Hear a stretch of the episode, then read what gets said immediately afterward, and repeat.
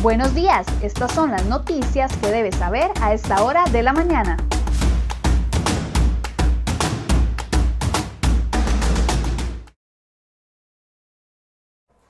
Lunes 4 de enero, muy buenos días. Muchas gracias por acompañarnos en esta primera edición de CR Hoy Noticias de este año. Esperamos contar con su compañía durante todo este 2021. Vamos a ver de inmediato las informaciones que hemos preparado para el día de hoy.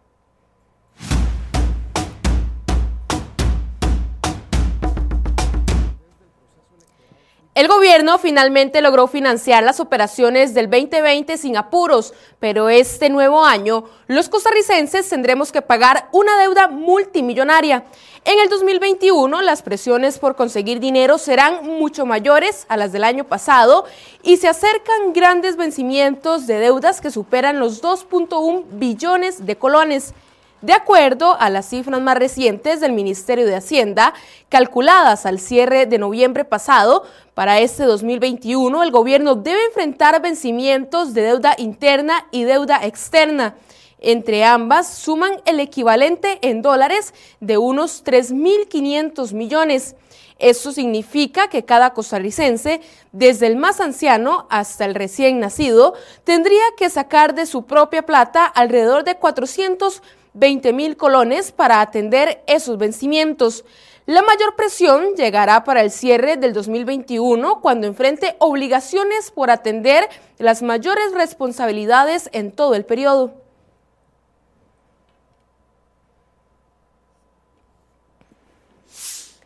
Y sobre este mismo tema, el país depende de cuatro grandes cifras que podrían significar el sobrevivir o no en temas económicos para el 2021. La primera de ellas son los 5.2 billones de colones que el gobierno necesitará pedir prestado para financiar todas las necesidades, es decir, más del 15% del Producto Interno Bruto. Otra cifra son los 2.8 billones de colones con los que se espera que el país cierre el déficit fiscal para el próximo año. En cuanto a porcentajes, este es de un 8.1% del PIB, pero eso no es todo. 2.1 billones es la cantidad que adeuda al país en vencimientos de la deuda interna y externa para este año. Se estima que la deuda total ya superó el 70% del PIB este año y podría llegar al 80% para el 2022 para lograr abrir el acceso a las fuentes de financiamiento que necesita, tratar de reducir el déficit fiscal y mejorar el nivel de endeudamiento, el gobierno se comprometió a plantear una propuesta al Fondo Monetario Internacional. Esto permitiría que se abra la puerta a que otras entidades financieras y sería visto como una forma de garantía para los mercados internacionales del compromiso del país con la situación fiscal. Ahí es donde está la cuarta cifra.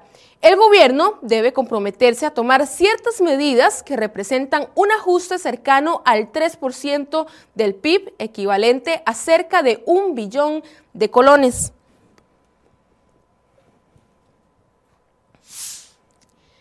Tal y como sucede desde el 2016, otro año inicia con la gran interrogante de cuánto los diputados se pondrán de acuerdo para aprobar una regulación a las plataformas tecnológicas de transporte privado de pasajeros como Uber o Didi. Tras algunos intentos e iniciativas impulsadas en 2019, el 2020 fue un año complejo desde muchos puntos de vista y donde hubo otras prioridades sobre la mesa. No obstante, los clamores de urgencia para regularizar las operaciones de estos sistemas persisten. Estos llamados se fortalecieron a mediados de diciembre pasado, cuando se conoció que la Dirección de Tributación de Hacienda iniciaría el cobro del impuesto al valor agregado IVA en los viajes gestionados a través de las plataformas. Las autoridades tributarias fueron más allá y aseguraron que imponer el tributo no significa automáticamente avalar legalmente este tipo de sistemas. Lo más cercano a una reforma legal está en la propuesta de ley 21.587. Sin embargo, no se ha discutido a profundidad y existen algunos sectores disconformes, como los taxistas formales.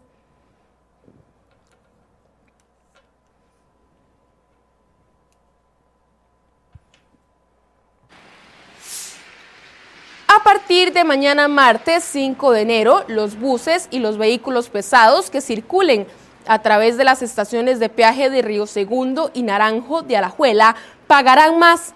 Las motos y automóviles livianos pagarán 275 colones en Río Segundo y 525 colones en Naranjo, mientras que los vehículos pesados empezarán pagando 825 colones en Río Segundo y 2.350 colones en Naranjo. En otras informaciones, si a usted le bajaron las placas o le decomisaron el vehículo entre el 23 de diciembre y el 3 de enero, hay buenas noticias.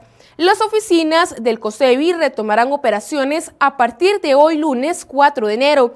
Debe procurar estar al día con el pago de las multas por las infracciones y pagar por cada día de custodia y acarreo del vehículo al plantel. Además, el servicio de trenes brindado por el Incofer no estará disponible esta semana todavía por una serie de trabajos para rehabilitar la vía férrea y preparar las condiciones para los trenes nuevos adquiridos en China, este servicio de transporte público se mantendrá suspendido. Según indicó la entidad, el servicio se retomará hasta el 18 de enero.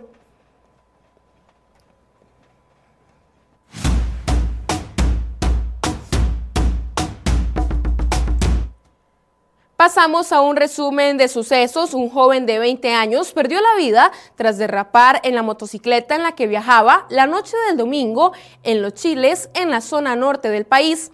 Por razones que se desconocen, el conductor perdió el control de la motocicleta, derrapó y quedó tendido en el pavimento. Sufrió varias lesiones en el cuerpo que le costaron la vida. La identidad del fallecido no trascendió. Además, durante el año que recién acabó, 1.158 personas fallecieron de forma violenta, siendo las agresiones con arma de fuego y blanca las de mayor incidencia en esta lista. En comparación con 2019, en el 2020 se contabilizaron 183 decesos menos. De entre los tres primeros puestos están 323 agresiones con arma de fuego o blanca, 225 urgencias traumáticas y 158 por colisión. La Policía Municipal de San José arrancó este sábado 2 de enero con los operativos para detectar actividades ilegales en el casco central de la capital.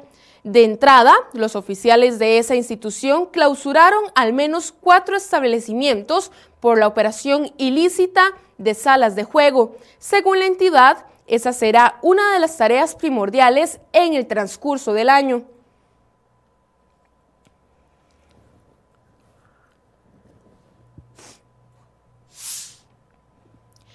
Para una persona que está asegurada en la Caja Costarricense de Seguro Social y al día con los pagos, realizarse la prueba PCR de COVID-19 se encuentra dentro de los beneficios de la cobertura.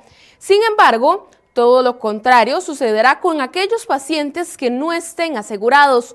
Una persona fuera de la cobertura deberá comprobar que no cuenta con capacidad de pago, esto para que la caja no le realice dicho cobro y este costo lo asuma el Estado. De acuerdo con la información brindada por el área de estadística en salud de dicha entidad, a noviembre del 2020 se realizaron 41.182 pruebas a personas no aseguradas con cargo al Estado.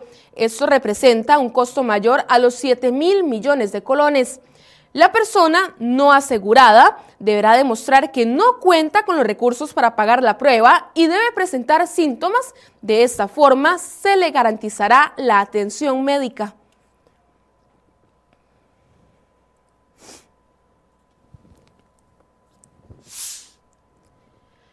Ministerio de Salud y la Caja analizan las reacciones físicas que presentaron dos personas tras haber recibido la primera dosis contra la COVID-19.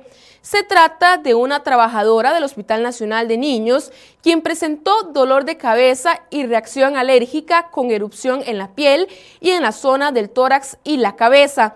La mujer indicó que en años anteriores tuvo una reacción a la vacuna contra la influenza. En otro caso, en análisis, es el de una funcionaria que reportó inflamación localizada en la zona del brazo donde se le aplicó la vacuna. Ambas reacciones se dieron, supuestamente, a raíz de la aplicación de la dosis. Ellas se recuperaron sin complicaciones, están con buena salud y ya no tienen presencia de sintomología alguna. Hasta este domingo, las autoridades reportaron 2.500 personas vacunadas.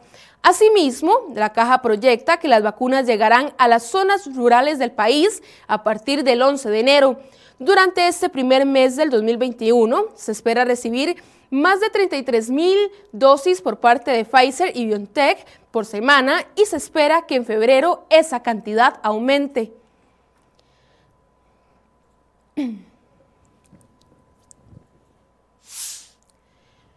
Rodrigo Carreras Jiménez, reconocido diplomático y ex viceministro de Relaciones Exteriores, pidió que los diputados interpelen al presidente de la República, Carlos Alvarado, y al canciller Rodolfo Solano.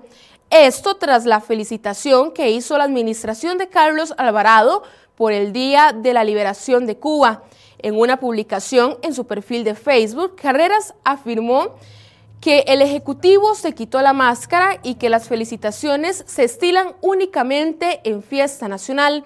Según dijo el diplomático, no le sorprende e indicó que los discursos diplomáticos no se improvisan.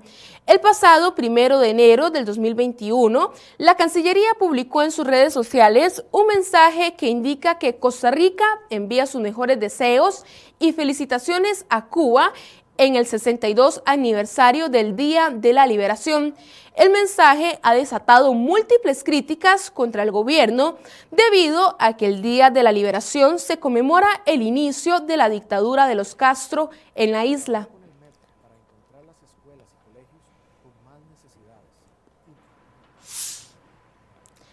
El ICE mantiene atrasado el proyecto para llevar conectividad a los territorios indígenas a pesar de tener recursos disponibles por más de 80 millones de dólares de una licitación.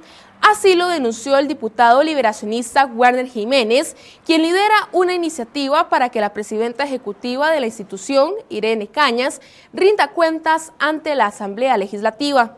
Además, en otras informaciones, el proyecto de ley que amplía el plazo para reducir las jornadas laborales en el sector privado a causa de la emergencia nacional ocasionada por el COVID-19 será prioridad para los diputados.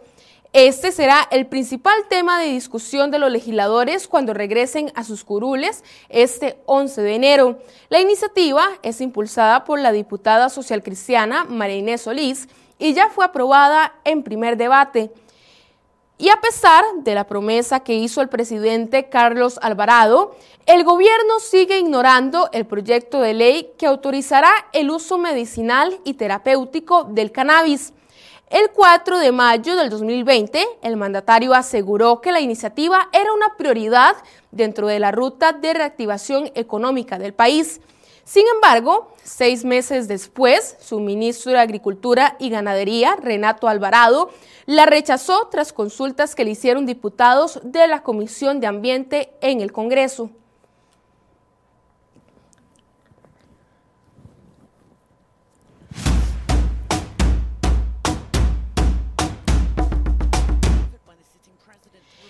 En informaciones internacionales, el presidente saliente de Estados Unidos, Donald Trump, le exigió a un secretario de Georgia que anulara la victoria de Joe Biden en ese estado. La información fue divulgada este domingo por el medio estadounidense The Washington Post.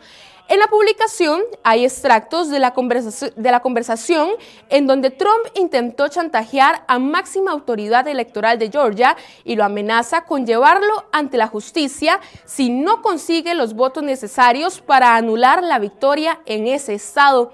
Según se logra oír en el audio, Trump le dice, la gente de Georgia está enfadada, la gente del país está enfadada. Creo que te han fallado los cálculos, situación que el secretario reprendió. Además, el nuevo Congreso de Estados Unidos asumió sus funciones este domingo en medio de un ambiente expectante. Esto por la definición de la mayoría en el Senado y por la promesa de una sesión agitada el próximo miércoles en la que se sellará la victoria del presidente electo Joe Biden.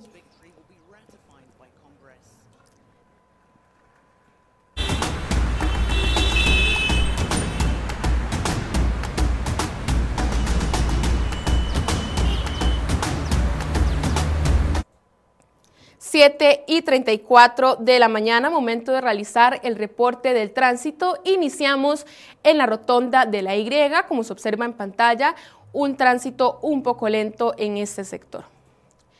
Y ahora nos vamos hasta la rotonda de San Sebastián, donde aquí sí está más fluido el tráfico a esta hora de la mañana. Y ahora nos vamos hacia el sector de Boliche de Cariari, esto es la vista hacia San José, donde no hay complicación alguna para todos los conductores que están intentando ingresar a la capital y tampoco para los que se dirigen hacia la provincia de Alajuela. Y finalizamos este recorrido en el sector de Taras, la vista hacia Ochomogo, donde esta carretera se ve bastante despejada.